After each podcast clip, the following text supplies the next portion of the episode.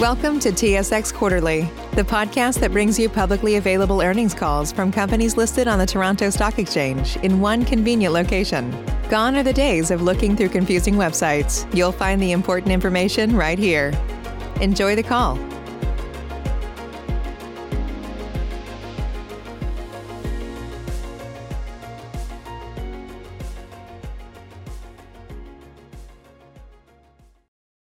Good morning, ladies and gentlemen, and thank you for standing by.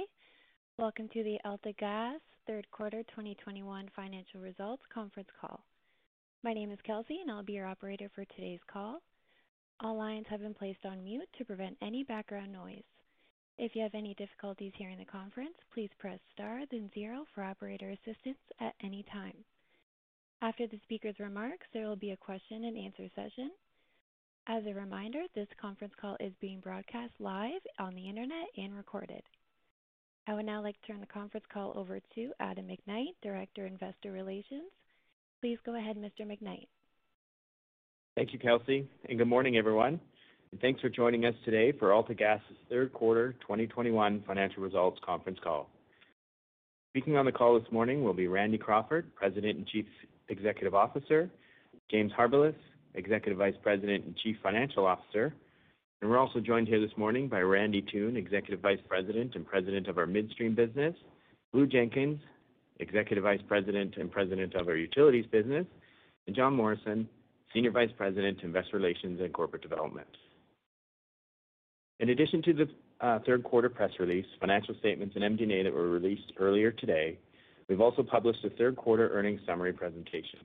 This presentation walks through the quarter and highlights some of the key variances and non-recurring items that we would assume will be helpful for the market to understand, and it can be found on our website under the Events and Presentation section. As always, today's prepared remarks will be followed by an analyst question and answer period, and I'll remind everyone that we will be available after the call for any follow-up questions that you might have. We will proceed on the basis that everyone has taken the opportunity to review the press release and our third quarter results. As for the structure of the call, we'll start with Randy Crawford providing some comments on our third quarter financial performance and progress on our strategic priorities, followed by James Harbilis providing a more detailed walkthrough of our financial results, near-term outlook, and guidance, and then we'll leave plenty of time at the end for questions. Before we begin, we'll also remind everyone that we will refer to forward-looking information in today's call. This information is subject to certain risks and uncertainties as outlined in the forward-looking information disclosure on slide 2 of our investor presentation, which can be found on our website and more fully within our public disclosure filings on both the EDGAR and CR systems. And with that, I'll now turn the call over to Randy. Thank you, Adam, and good morning, everyone. AltaGas delivered strong third quarter results with normalized EBITDA growth of 15% year over year and FFO growth of over 50% year over year, which reflects the durability of our diversified platform. Both the principal businesses executed well on major initiatives, and we continue to advance our opportunity set for our global export and utility businesses. Building on progress made in the first half of the year, we are well positioned to meet our overall objectives for 2021 and beyond. Heading into the fourth quarter, we are well positioned to achieve the high end of our guidance range, and we remain on target to reduce our net debt to normalized EBITDA ratio by up to 5.5 times over the course of the year.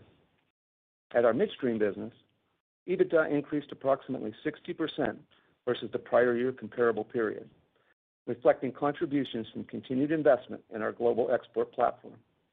Most notably, during this quarter, we achieved record liquefied petroleum gas export volumes that averaged approximately 105,000 barrels a day to Asia.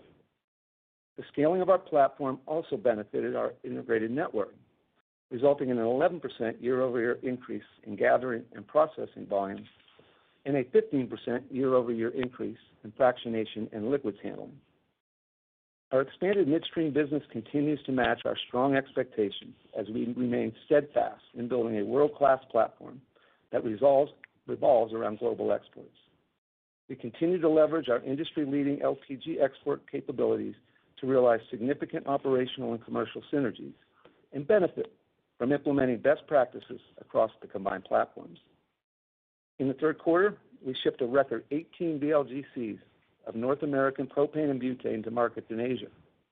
On average, Ripet shipped over 58,000 barrels a day of propane in the third quarter, setting a record for that terminal. At Ferndale, we exported over 42,000 barrels a day of combined butane and propane across 9 ships. This performance is a testament to the experience and hard work of our combined midstream teams and their ability to improve upon logistics to optimize the supply chain between the two facilities. In mid-October, we filed an application with the Canada Energy Regulator for a 25-year butane export license for up to 40,000 barrels a day of additional exports. This is a proactive step to ensure AltaGas and our partners are well positioned to meet the needs of our customers on a long-term basis by continuing to connect the growing LPG production in Western Canada to global markets.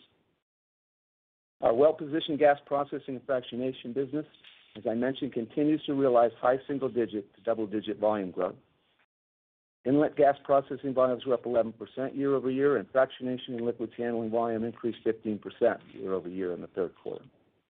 This strong growth highlights the strategic positioning of our Montney-focused midstream platforms and our alignment with leading, well-capitalized producers who continue to execute long-term development plans in the basin. The utility segment, excluding the one-time pension accounting adjustment in the third quarter of 2020 and the unfavorable impact of the Canadian-U.S. dollar exchange rate, achieved normalized EBITDA increase of $5 million in U.S. dollar terms. The results, in a seasonally low throughput quarter, reflect the strong execution of our strategic plan and leave us in a position to close the under-earning gap and achieve our allowed return in 2022. During the quarter, we continued to execute on the company's various accelerated pipeline replacement programs with an ongoing focus on replacing aging infrastructure to improve the safety and reliability of the system. Investment during the quarter brought the year-to-date 2021 capital spend on accelerated investment to $242 million. Over time, these investments should reduce operating costs and emissions through leak reduction and drive better customer, environmental, and societal outcomes. Turning to the headlines of natural gas shortages in Europe and the increased demand coming from Asia, we have seen a significant run-up, both globally and domestically, of natural gas prices. As a result, heading into 2021 and 2022 heating season, natural gas prices are meaningfully ahead of recent years. Fortunately, for this upcoming winter, AltaGas Utilities' winter season supply plan is designed to source slightly more than 50% of normal winter gas throughput volumes from contracted storage services. Given that the bulk of the company's storage was filled at much lower non-heating season prices, we expect that this position will partially shelter customers from some of the significant price moves that we are seeing and are expected in the market in the next few months. The energy transition is upon us and will have impacts across the energy value chain. However, as evidenced by the current global energy shortage and cascading negative pricing effects that are taking place across the world, we continue to believe in the role, benefits, and reliability that responsibly sourced natural gas will provide to our customers as we embrace the energy transition. Our view on the transition is that natural gas and LPGs will remain critical pieces of the long-term global energy picture. We view AltaGas' role to be focused on reducing emissions across our operations and investing in energy evolution opportunities that leverage our unique asset base and further reduce the environmental footprint of our operations and those around us. We will also continue to advance initiatives around renewable natural gas and hydrogen. On the latter, we are pleased that the Maryland Public Service Commission approved our first RNG project, a partnership between WGL and Washington Suburban Sanitary Commission, to transform sewage waste into renewable energy. This is our first foray into projects of this type, and it will enable AltaGas to refine and learn more about this promising technology so that we can identify other potential projects to expand the use of RNG in the years ahead. Through this evolution, we will advocate for our customers' long-term interests with a focus on safety, reliability, and affordability. And with that, I will turn the call over to James to review the financial results in more detail. Thank you, Randy, and good morning, everyone. As Randy mentioned, we are pleased with the results that we delivered in the third quarter with continued execution on AltaGas's long-term strategic plan positioning the company to drive further long-term stakeholder value creation. Normalized EPS of 2 cents in the third quarter of 2021 compared to 4 cents in the third quarter of 2020 positions AltaGas well to deliver on 2021 financial guidance. Normalized FFO per share of 61 cents in the third quarter of 21 compared to 40 cents in the third quarter of 2020, representing 53% year-over-year growth, and continues to provide the foundation for increased returns of capital to shareholders and to fund ongoing organic expansion. Normalized EBITDA of 244 million in the third quarter of 2021 compared to 213 million in the third quarter of 2020, representing 15% year-over-year growth. Results reflected strong execution across the entire platform, particularly within the midstream segment, which demonstrated robust growth across the business. Normalized midstream EBITDA was 186 million in the third quarter of 2021 compared to 114 million in the third quarter of 2020, representing a 63% year-over-year increase. Midstream results were positively impacted by approximately $20 million this quarter as a result of revenue recognized for an LPG export cargo that was loaded at the end of the third quarter at spot prices, but the offsetting hedge loss will not be realized until delivery at the destination point in the fourth quarter. As a result of this timing-related hedging loss, our EBITDA for Q3 2021 is roughly $20 million higher than we anticipated, and we would therefore expect a commensurate offset to the normalized EBITDA reported for the fourth quarter, as it effectively had the impact of pulling revenue forward one quarter. Normalized EBITDA from our global exports business of 106 million increased 78 million dollars year over year, driven by the Petrogas acquisition and record global export volumes from our two export facilities. Due to the previously mentioned timing-related hedging loss, global exports EBITDA was approximately $20 million higher in the quarter. Our processing and fractionation business continues to be supported by strong fundamentals for natural gas and long-term Montney development plans, as gas processing volumes were up 11% year-over-year, while fractionation and liquids handling was up 15% year-over-year. Other factors impacting midstream normalized EBITDA in the third quarter included higher revenue associated with the Harmattan cogeneration facility due to favorable Alberta power prices, offset by no AFUDC recognized for MVP, as well as a lower contribution from Gordondale due to the blend and extend contract taking effect in 2021. We continue to actively de-risk the midstream platform and reduce commodity price exposure and volatility where appropriate.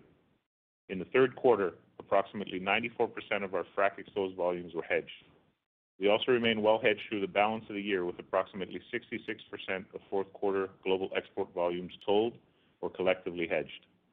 This includes an average FEI to North American financial hedge price of approximately $12.64 US per barrel for both propane and butane. We also have 95% of our expected frac exposed volumes hedged in the fourth quarter at 25.70. Normalized utilities EBITDA of 62 million in the third quarter of 2021 compared to 80 million in the third quarter of 2020. There was a $17 million pension accounting change that was realized in the third quarter of 2020 that was not present this quarter, while the unfavorable move in the Canadian to US dollar foreign exchange rate drove a further $4 million year-over-year decrease compared to the performance in the third quarter of 2020. WGL reported normalized EBITDA of 13 million compared to 32 million in Q3 2020. In addition to the previously mentioned pension accounting impact, the quarter included warmer weather in D.C., a $4 million negative impact from foreign exchange, which was partially offset by the positive impact of Maryland and D.C. rate cases and continued ARP investments. Demco and NSAR's combined normalized EBITDA was $25 million in the third quarter, down $3 million from the same period last year due to warmer weather in Michigan, partially offset by colder weather in Alaska, and slightly higher one-time costs and foreign exchange. And finally, normalized EBITDA from the retail energy marketing business was $23 million in the quarter, an increase of $3 million year over year, driven by higher gas margins due to favorable pricing and the timing of certain in-the-money hedge settlements in Q3, partially offset by lower power margins. The corporate and other segment reported a normalized EBITDA loss of $4 million compared to $19 million earned in the same quarter of 2020. The $23 million year-over-year decrease was driven by the combination of higher expenses related to employee incentive plans as a result of AltaGas's rising share price over the course of 2021, the monetization of Pomona Energy Storage and AltaGas Ripon Energy Inc. in the third quarter of 2020, and the absence of recoveries related to the Canada Emergency Wage Subsidy that were present in the third quarter of 2020. Depreciation and amortization expense for the third quarter of 2021 was $111 million compared to $108 million for the same quarter in 2020. The increase was mainly due to new assets placed in service and the consolidation of the Petrogas assets. Interest expense of $69 million was up slightly over last year's comparable period of $65 million as a result of modestly higher average debt balances, partially offset by lower average interest rates and a lower US dollar to Canadian dollar exchange rate. Looking ahead, AltaGas continues to be focused on many of the same priorities the company has over the past 2.5 years. This includes executing on our long-term corporate strategy of building a diversified platform that operates long-life energy infrastructure assets that are positioned to provide resilient and durable value for the company's stakeholders. AltaGas continues to focus on delivering durable and growing EPS and FFO per share while targeting lower leverage ratios and increasing margins of safety within the business over time. This strategy should support steady dividend growth and provide the opportunity for ongoing capital appreciation for its long-term shareholders. AltaGas is reiterating its 2021 increased guidance ranges that were provided in April 2021, which include normalized EPS guidance is 165 to 180 per share. 2021 normalized EBITDA guidance is 1.475 billion to 1.525 billion. And AltaGas's 2021 capital expenditure plan is being reduced from 910 million to 850 million dollars. The largest drivers for the reduction are a lower forecasted utility spend, which is partly driven by a stronger Canadian US dollar exchange rate, which reduces the cost of capital expenditures in Canadian dollar terms, and select midstream spending is now expected to roll over into early 2022 instead of 2021. The capital expenditures program remains heavily weighted towards the lower risk utilities business, and it's comprised primarily of ARP and system betterment projects that are anticipated to deliver stable rate-based growth and strong risk-adjusted returns. These investments are directed at delivering improved long-term customer, safety, and environmental outcomes. Finally, we are looking forward to hosting our first Investor Day over the past 5 years, which will be held virtually on December 15th. More details on this event will follow in the next few days. That concludes our prepared remarks, and we would be happy to turn it over to the operator for Q&A. Operator? Thank you. Ladies and gentlemen, we will now conduct the analyst question and answer session. If you would like to ask a question, press the star, then with the 1 on your telephone keypad. If you would like to withdraw your question, press the pound key. There will be a brief pause while we compile the Q&A roster. Your first question comes from Rob Hope from Scotiabank. Please go ahead. Morning, everyone. First question is just on the 2021 guidance, and you're reiterating kind of the upper end of the band. Now, just taking a look at Q4, are there anything specifically we should watch out for, just given the strong results year to date, and I guess aside from that $20 million LPG headwind in Q4, you know, it seems that the top end of the range is relatively conservative, unless there's, you know, some other things that are settling out in Q4. Rob, it's James here.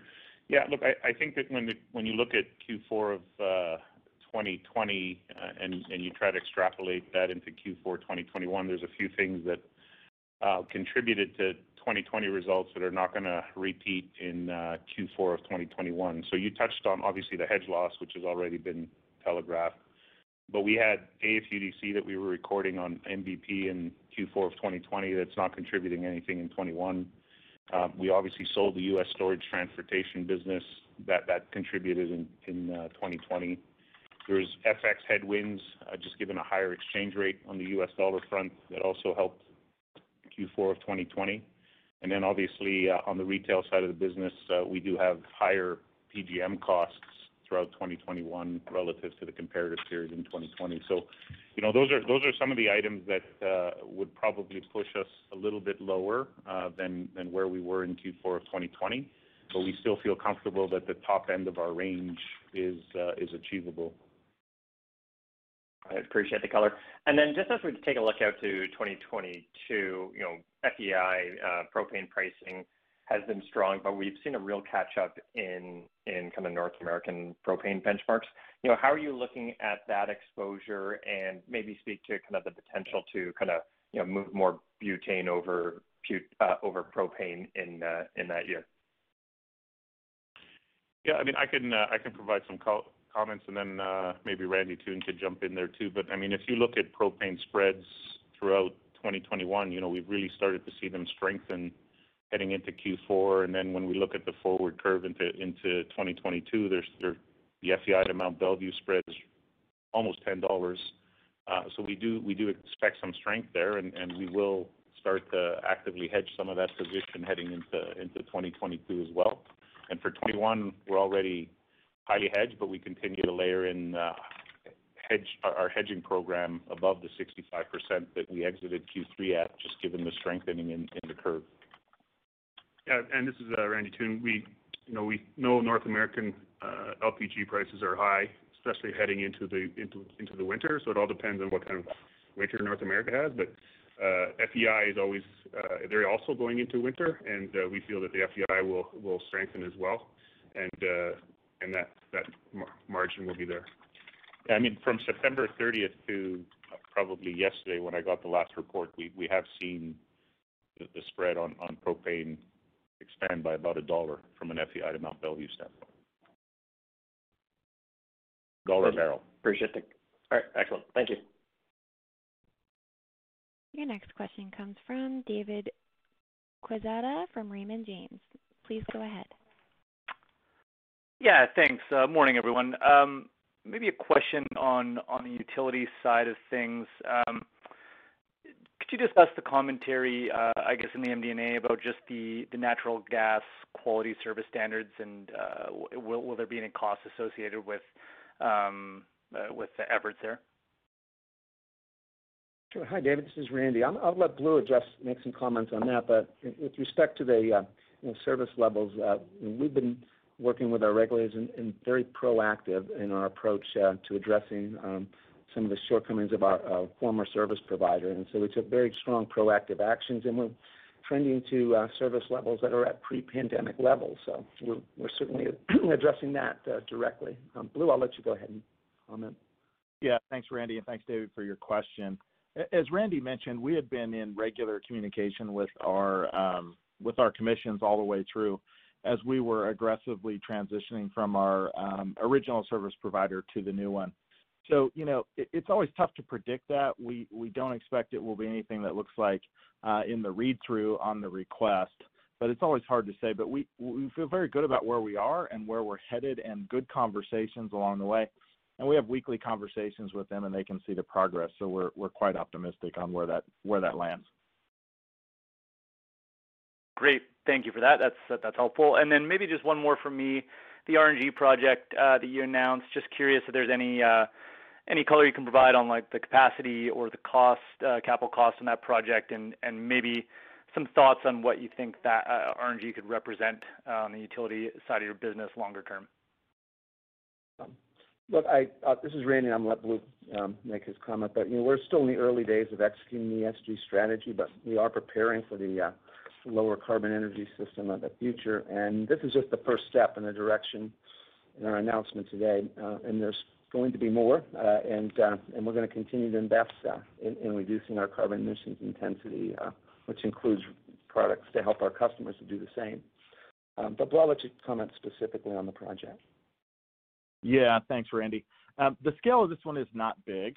What it does provide is that first working relationship as we build out all of the materials, so transfer stations, meters, gas quality analyzers, pressure regulation, you know, SCADA systems, odorization equipment, all those things that come through that RNG process, working with a very strong partner here. All of that gas stays in region. In fact, will be used for generation on site for that particular facility. So it's really a win-win for the region and for us and for WSSC.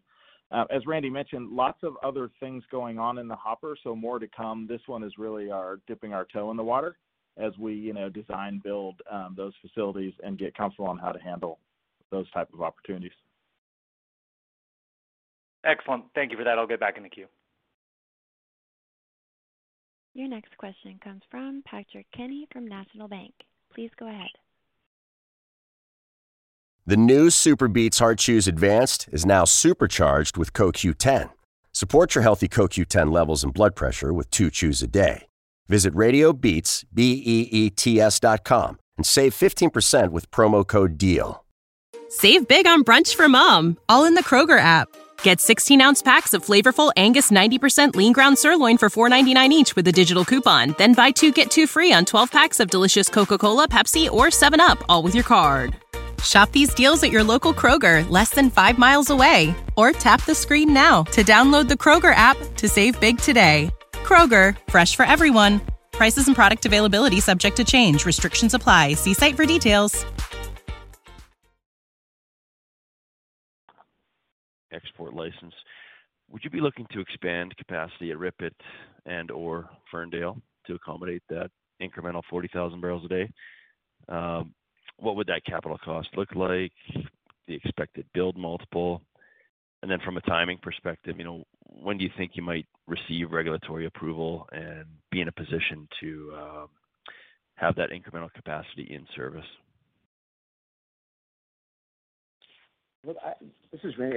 Randy Crawford. You know, a lot of exciting things happening in our midstream business and leveraging our export network throughout. And as I've mentioned in the past, there's a significant opportunities for low-cost expansion opportunities as we continue to grow scale. I couldn't be more proud of the team, where they've used operations, research, digitization to really optimize the system to move record volumes through this quarter. And we're being proactive in terms of, our licensing and to move more products into both of those facilities. So I think we feel optimistic about approval, and I'll let Randy add some commentary. Yeah, so the butane license, like Randy says, is this kind of secures our future to be able to export butane. And right now we're exporting butane out of Ferndale around 20 to 25,000 barrels a day. We do think that we can develop an expansion out at Ridley Island with our partner, and the timing of that is still yet to be determined. But we think we'll have regulatory approval here soon with our partners, and we can probably talk more about that in the coming future.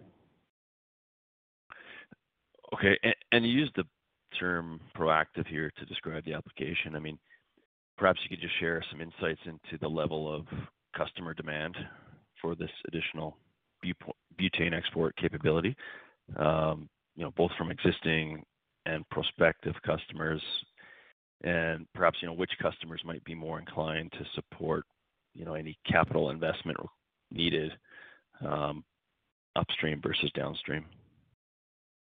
Yeah, hi, Patrick. Great question.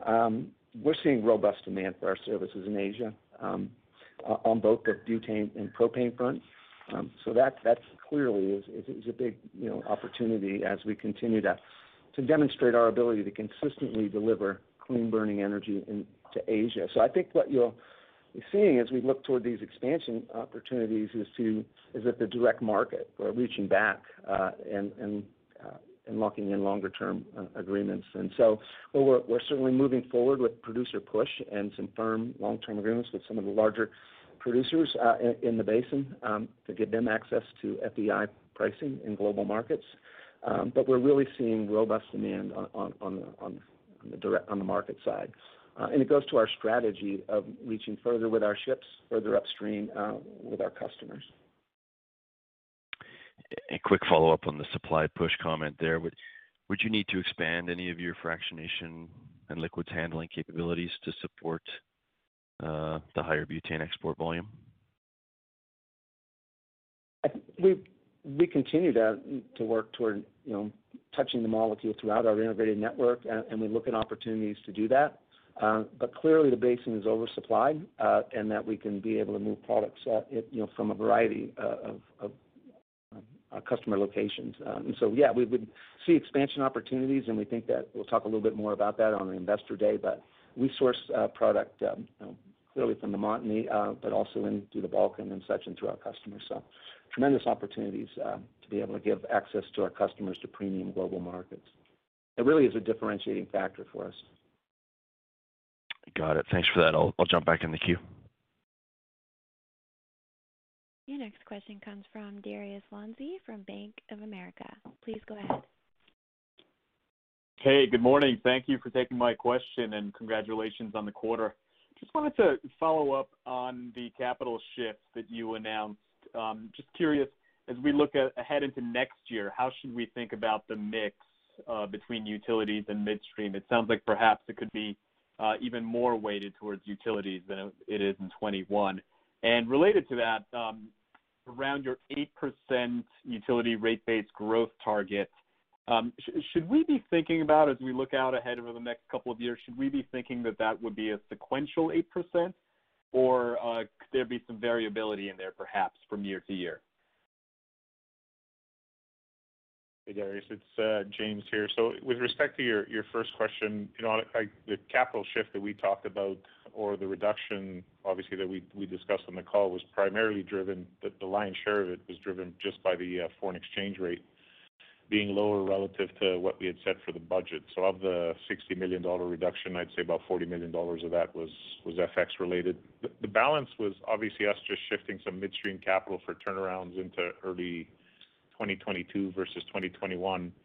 That being said, I don't anticipate that would materially shift the proportion of capital that we have earmarked in 2022 for utilities versus midstream. I still think that percentage is going to stay relatively stable as we head into 2022.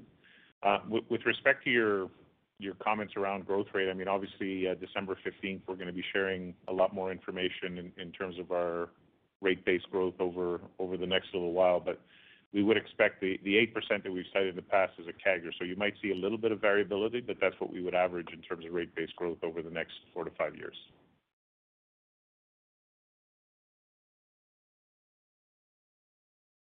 Excellent. Thank you. That's very helpful. And if I can stick with utilities for one more question, I think I heard at the opening remarks, and maybe just a point of clarification, that you are on track to exit 21 at a run rate of achieving your authorized ROE at the WGL utilities specifically. But just maybe if you can clarify that, and maybe just talk about some of the efforts there on I know you discussed ARP, but also maybe on the OPEX side as well, if you could. Sure. No, this is Randy, and as I said in the prepared remarks, we are on track, and we intend to earn our allowed returns. And I'll just give you some color on the opportunities ahead, and that we think that there's just continued, you know, focus on optimization across our utility business, you know, and that's really what we do as a company, is to look for those opportunities to bring efficiencies to the business, and of course invest capital to take out costs and lower cost over time. And one of the great ways that the utility is doing it is the continued execution of our ATRP program, because as you well know, that not only does that have, you know, clean energy benefits to reduced emission, but it lowers operating costs, which will be, quite frankly, a great offset to some of the inflationary pressures, and keeping costs low, you know, for our customers. So our teams are committed to that, the digitization, the improvement of process, reduction of activities, and the renovation and reinvention that's going on at our utility that Blue and his team are leading is very exciting. And as James had said, you know, we'll get into some more detail in our investor day, and we're looking forward to it, but I think you'll see that they're well positioned to continue the growth going forward. Excellent. Thank you. I'll leave it there, and congrats again on the quarter. Thank you. Appreciate it. Your next question comes from Linda Everkalis from TD. Please go ahead. Thank you. Just want to get some more understanding of how you're thinking about locking in some of the positive pricing that you're seeing in the forward markets as it relates not just to FEI spreads, but also your frac spreads. Can you talk about how your hedging approach might change, if at all, going into 2022, and the actual levels that you might have already locked in for 2022? Yeah, Linda, it's James here. You know, obviously, I think you touched on an important factor, which is significantly higher frac spread heading into 2022 than what we've seen in 2021. So we've already been out there hedging part of that and locking in that cash flow. I think we already addressed how we're approaching FEI to Mount Bellevue, given where we see Cal 22 right now, and obviously on the freight side as well, and we've already started to lock in volumes. In terms of our approach, though, it's as we get visibility and certainty around supply volumes, as we get closer to 2022, that's where we start to layer in those hedges and protect those cash flows. So we'll update, obviously, the markets as we move through our reporting cycle and with year end, but we'd also probably have a little bit of an update at our investor day in terms of how we're going to approach that going forward. But typically what we want to wait and do is get some certainty around supply, and then we'll go into the markets if we like where those spreads are to lock in those cash flows. Okay, that's helpful. And just in terms of tolling, understanding that we'll probably get a more fulsome update at your investor day, but also can you just help us understand what the sticking points might be for producers to commit to either your base capacity or potential expansions at Ripet, and when you might see some traction on that front? Linda, this is Randy. Thank you for the question. It's a good question. And we're in constant discussions as the kind of consolidation that's gone on in the basin with our larger producer customers. And clearly, I think as the pricing and some of the environment has improved, I think that's actually looking toward longer-term commitments for our producers is something that we're having pretty extensive discussions on. And as you alluded to, we'll get into a bit more detail in our investor day about that. But I think that it's the continued execution by our team, which has been tremendous, is encouraging as well to our producer community. And so, in terms of term and consistency. I think those are the types of things that are driving increased tolling, and it's a big driver for us. And I also alluded to, Linda, that we're also seeing demand from the market as well for longer term and to be able to reach back. So I think as you look at us going forward as we continue to grow this business and de-risk the platform, you're going to see a combination of both producers locking in longer term as well as the market. Thank you. And maybe just as a follow-up, while we're on the topic of tolling and contracts, can you provide us with an update on Blythe and what the thoughts are at what point and at what levels that facility might be recontracted, and how the attributes around and sort of commercial arrangements might differ from what is in place currently? Well, Linda, as I think you're aware, it's under a current tolling agreement for two more years, and that we're in discussions, to extend that arrangement with the California Commission as well as Southern California. And so I think that, again, the key drivers there is that's a very critical asset into the grid in California. So, again, I don't want to front run those negotiations, but overall I think you'll see a similar aspect of tolling for like an extended term. Thank you. I'll jump back in the queue. Your next question comes from Robert Kwan from RBC. Please go ahead. Good morning. If I can just go back to guidance, and James, you listed a number of things that you saw as headwinds year over year. I'm just wondering, what are you seeing in terms of, all those things were already baked into the Q3 results other than the $20 million hedge timing. Outside of that one piece, what are you seeing anything to be concerned or headwinds-wise, just kind of rolling Q3 forward minus that hedge adjustment? So when you say, and I just want to clarify, Robert, when you say rolling Q3 forward in terms of basically reducing the positive contribution from the hedge and having the same kind of results on the midstream platform or just overall? Yeah, sorry. Yeah, on the midstream platform. You listed a bunch of other things that I think you were just trying to frame for Q4, and I think almost all of those things were already baked into the Q3 number. Yeah, so great question if you're just focusing on the midstream platform. I mean, obviously, the midstream platform moved 18 ships in Q3, and part of that was a bit of a spillover from ships that were Q2 that's kind of slipped into Q3. I think that the capacity of the export facilities also increases in the summer months because we're able to move more product via pipeline out of the refineries into the Ferndale facility, which gives us the ability to move more export volume. So Q4, we don't expect to do 18 ships as a result of that. We're now relying again on rail. We don't have that pipeline capacity because the refineries are using that. But we would be looking to do 13 to 14 ships in the quarter, which would put us on track for the expected ships that we had for the entire year. So that is another factor that you can't just extrapolate Q3 into Q4 on the midstream side. Okay, that's fair. And then just on the utilities, FX will be, like, year over year with the seasonality, you can make the most sense, but you got the FX offset by, or not offset, but you, and then on the positive side that you've got no new rates / rate base. Anything else? Obviously, weather can be a swing, but anything else for us to think about on the utility side for Q4 21? Yeah, I mean, you touched on one. It was weather. That's definitely a risk. But the other one that I touched on in my response to an earlier question was just PGM charges on the retail side.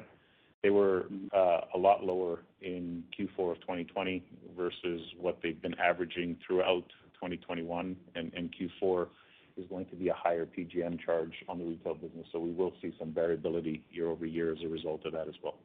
And quarterly. Can you are you able to quantify what that year over year impact might look like? Yeah, I probably in the neighborhood of $15 to $18 million. Okay, that's great. Thanks. I guess just to finish on just the NGL setup into 2022, and you touched on hedges. I guess just first, are you able just to quantify what the realized losses on the frac spread hedges were this year, i.e. what should reverse out into 22? And then the uncertainty on the volumes, are there any early thoughts? I know the NGL year is a little bit far out to talk about, but anything just on the upcoming gas year and what extraction premiums, you know, might look like for 22 versus 21? Want to comment on that?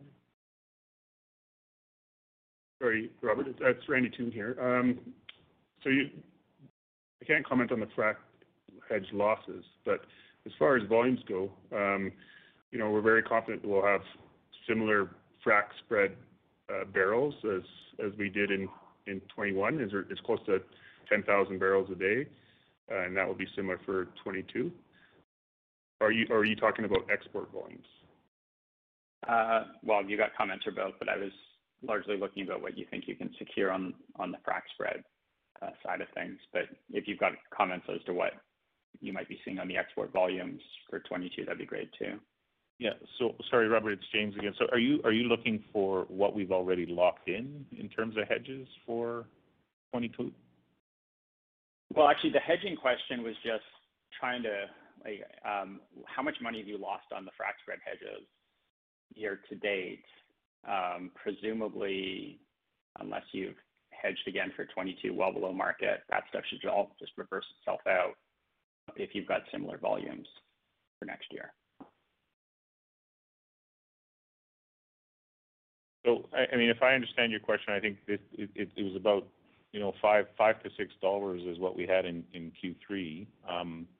And obviously the frac spread heading into 2022 is higher than where we were in hedged for pretty much the entire 2021 calendar year. So we are hedging right now well above the $26 that we've been enjoying throughout 2021. I mean, we've seen frac spreads go out to about as high as $40. So right now we're probably averaging closer to the low 30s in terms of some of the hedges that we've executed for 2022. Okay, I can take that offline. I guess just Randy though, on the extraction premiums, is there anything that we should we be expecting a material uplift in extraction premiums in 22, just given where frac spreads are? No, we from where we have our extraction facilities, we won't be impacted by higher extraction premiums. I'm sure there will be, but it's not going to be material for us. Perfect. Thank you. Your next question comes from Ben Pham from BMO. Please go ahead. Hi. Thanks. Good morning. On WGL and your comments around sheltering the commodity price over the next few months, I'm wondering if you can maybe comment on what percent of the commodity bill is comprises the consumer bill. Also curious around is there a lagged impact between earnings and recovering that commodity price and cash flows, and also can you comment on historical sensitivity consumers to these higher gas prices in the past? I'll let Blue address that. Yeah, hi Ben. So a couple of comments. One of the things about both our Washington Gas and our Simcoe utilities is about half of our flowing supply in the winter comes out of storage on a normal winter. And that, of course, that storage cost this year is materially lower than the winter strip. So that's a built-in protection for the customer base right out of the get-go. In terms of what percentage is the commodity of the overall bill, obviously that varies by jurisdiction. Remember, for us, the commodity is just a pass-through, right? It's just a recovery. So obviously, you have a little bit of risk on higher bills, mean a higher level of bad debt and collection and some of that. But overall, we expect the bill to be up about 20% on an annualized basis due to commodity cost, all in, which is very consistent with what we're seeing nationwide. In terms of sensitivity to colder weather, again, you always get a little bit of energy efficiency that comes. It would have to be materially colder across the jurisdiction than what we've seen. We think that would have a big impact on throughput, but those are kind of the data points, if that helps.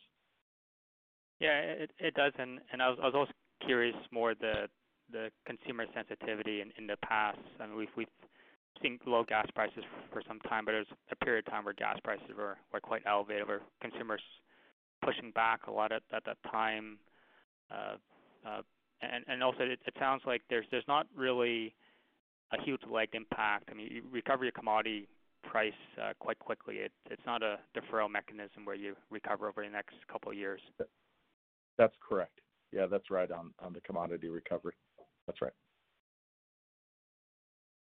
Okay, and maybe the consumer side of things. I mean, maybe not commenting on historical, but are you hearing or expecting any pushbacks on this 20% increase? No, none of us like higher bills, right? So the good news is, I don't know that maybe that's the wrong term. It's well covered in both the regional and national press in terms of energy prices across the country, and so it's not a surprise. We too, of course, put out information and press releases to our consumers so they can plan accordingly. We also have energy efficiency programs, and we offer, we'll help them winterize their home, do some of those things, point them to energy assistance funds and those type of things. And so we're very public about that opportunity as well. The other thing that we talk about that I think is understood, may not be understood at the individual consumer level, but it's certainly understood at the commission level, is while natural gas prices are up, so is every other commodity. And when you look at the cost of actually heating a home for the winter, natural gas is still the lowest cost option compared to the other alternatives, which obviously include electric, home heating, oil, propane, et cetera. It's still materially cheaper against all of those. So, those things are all balancing points when we have those conversations at both the commissions and the consumer level. All right, that's great. That's very helpful.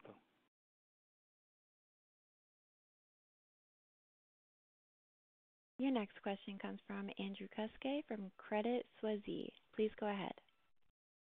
Thanks. Good morning. I guess the question's for Randy, and it's more of a strategic bent, and it's really looking at the big picture perspective of the turnaround that you've already gone partway through, maybe not fully there for restoring all the value in the company. But when you look at the utility business where you still have some ROE restoration, some CapEx catch-up, and some other stuff going on, and then the lumpiness on the midstream side where you've had some incremental capital got deployed, big step-ups in EBITDA contributions, and then overall deleveraging of the company. Like, how do you think about just pace of growth and strategic positioning for AltaGas overall with the business mix that you have and just some of those underlying issues associated with the differences of the business? Yeah, no, thank you for the question, Andrew. I appreciate it. Look, as I've stated in the past, we remain focused on operating our long-lived infrastructure assets, right? That we're committed to our long-term strategy, building a diversified utility and midstream business. And when I came here in December of 2018, I talked about the restructuring, as you pointed out, and the enviable opportunity for growth that I felt for our company. And I would tell you that our diversified model and strategy is working. You can see it in our performance and our operational results, as well as our performance in our stock price. So I think that, you know, as we sit here today, we're going to continue to remain focused on executing our strategy, de-risking, de-leveraging, and optimizing the immense upside that we have in both businesses. And so at this point, that's our primary focus, and I think it's working. Appreciate that. And then I guess if we sort of look back at Ripet in particular, and then what you've done with Ferndale thus far, you know, clearly Ripet, there were some questions on that in the beginning, very validated. You can see that in your results. Do you think about the capital going towards that export-oriented business in, say, the next 3 to 5 years, maybe accelerating and being able to be done faster than the past because of the validation of the strategy and just the outlook for the commodity in Western Canada? Well, no, thank you for that. And I completely concur. I'd be more excited about the opportunities that we have in front of us and what we've demonstrated, Randy and his team. We're fast becoming an energy logistics and export company, and the team has done an outstanding job to validate that model going forward. In terms of your question, in the next few years, yes, I think you're going to see us continue to invest in increasing the scale of this business and locking in longer-term contracts with customers, both in Asia and beyond. And so I think that you'll see that continue to accelerate. And we'll talk a little bit more, obviously, in the upcoming Investor Day. But yes, credit to the team. But again, I think the future is about moving this cleaner energy and fuels to Asia out of this tremendous Montney Basin. And I think that we're also, there's tremendous option value as you look ahead toward alternative fuels. And as we continue to move the cleaner LPG fuels into the future, we think we're well positioned through our ports and access to move the fuels of the future as well. So again, we're going to continue to invest, increase that scale, and I think we're going to drive real value. I know we are, to our customers and to Canada as well. Okay. Thanks, Randy. Appreciate it. Thank you. Your last question comes from Robert Tellia from CIBC. Please go ahead. Yeah, Rob Tellia, CIBC. I just wondered if you could elaborate on the comments you had in the MD&A about the pace of activity recovery, specifically the impact of the interim resolution between the government of BC and the Blueberry River First Nation. And maybe you could also talk about the relatively modest stated drilling intentions from the major producers and the BC royalty review as well. Thanks for the call. I'll let Randy address you specifically with the Blueberry River. Hi, Robert. So the we've always had a very collaborative and strong relationship with the Treaty 8 First Nation members, and when we look at development, we've always took a balance between environmental and with economic needs. And when you look at the Treaty 8 and what they've publicly talked about was that they don't want to stop development. They want a say in development. And I think AltaGas has always worked collaboratively with them to give them a say in how we develop. And so, we're encouraged by some of the discussions they're having with the BC government, and we think that they're going to come up with a process going forward that will continue to have development because, that resource is so valuable. And when we look at our customers, a lot of our customers have been proactive, and they already have permits in place, and some of our customers are not slowing down. And so we do still think that resource is going to be developed, and we think that we're in a good spot to work with our customers to help develop it. And just the royalty review, too early to tell, I know, but any indications that that's causing any variability in drilling intentions?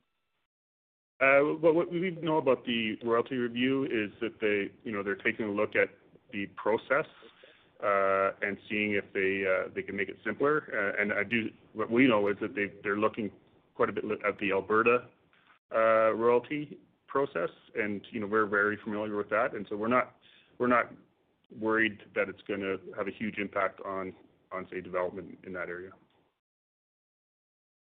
Okay, and I know quite early days, but there's an update to the BC Climate Plan, and I wondered if you see any impact on that to your business, specifically methane emission targets and requirements there. And also there's some indications that the new projects have to have enforceable plans to meet net zero 2050. Do you see any immediate impact that you can talk to with respect to how you might develop the midstream business there?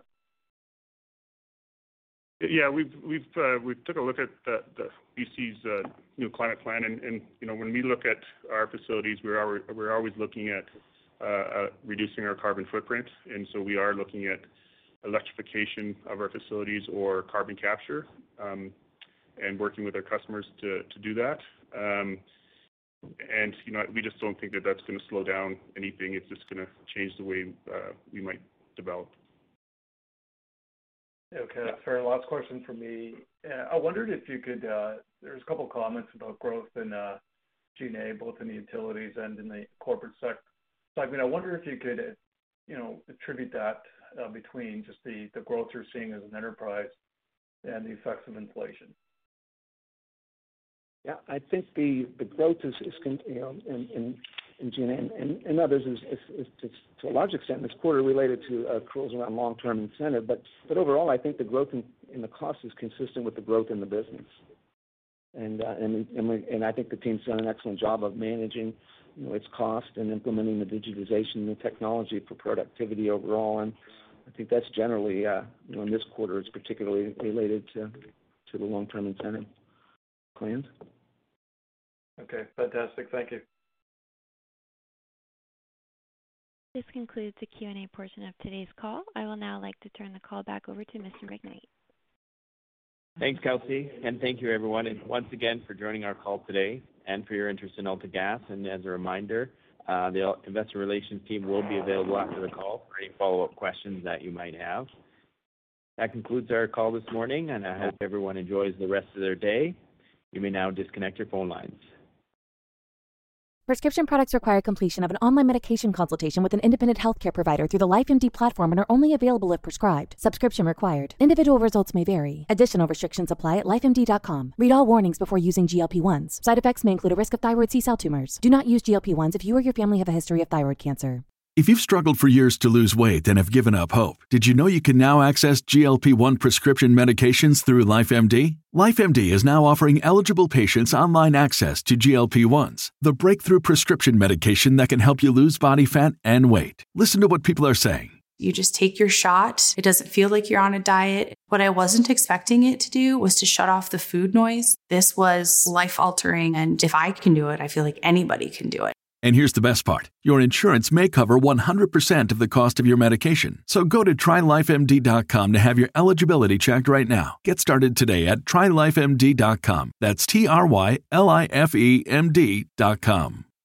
Save big on brunch for mom, all in the Kroger app.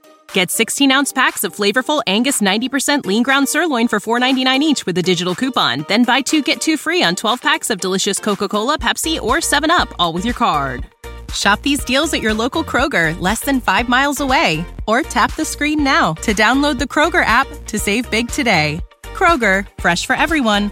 Prices and product availability subject to change. Restrictions apply. See site for details.